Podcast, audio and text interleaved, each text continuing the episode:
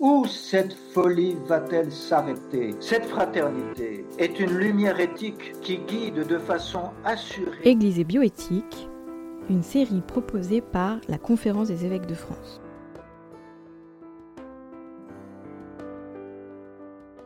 Thérapie génique germinale, voulons-nous des enfants génétiquement modifiés?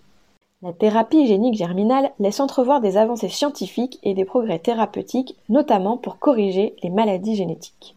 Mais la modification génétique directe des cellules reproductrices reviendrait à faire naître un être humain génétiquement modifié. Cela aurait des conséquences qui sont aujourd'hui imprévisibles sur toute sa descendance. C'est un enjeu crucial pour l'humanité.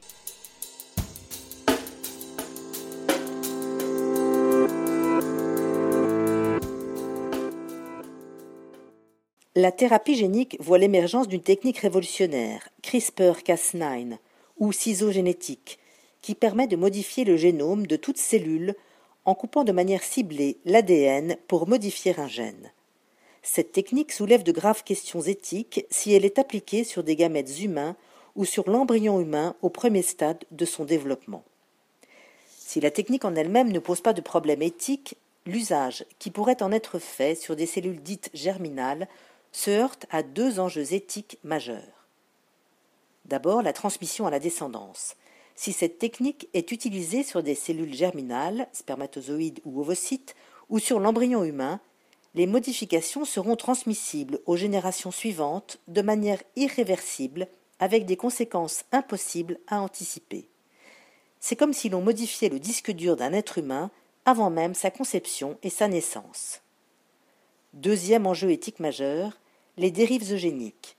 La technologie peut être utilisée pour dicter quel gène un embryon devrait ou ne devrait pas avoir, avec, à la clé, la possibilité de créer des enfants sur mesure, conduisant à de possibles dérives eugéniques.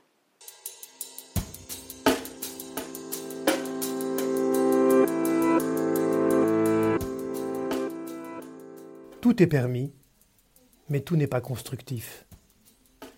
Saint Paul nous met en garde sur un exercice non ajusté de notre liberté. Si nous devons louer le Créateur pour les capacités qu'il donne à l'homme, celles-ci doivent servir le bien et non l'ambition prométhéenne de quelques-uns. Quelle folie de vouloir bousculer l'héritage génétique sans en maîtriser les conséquences, potentiellement néfastes.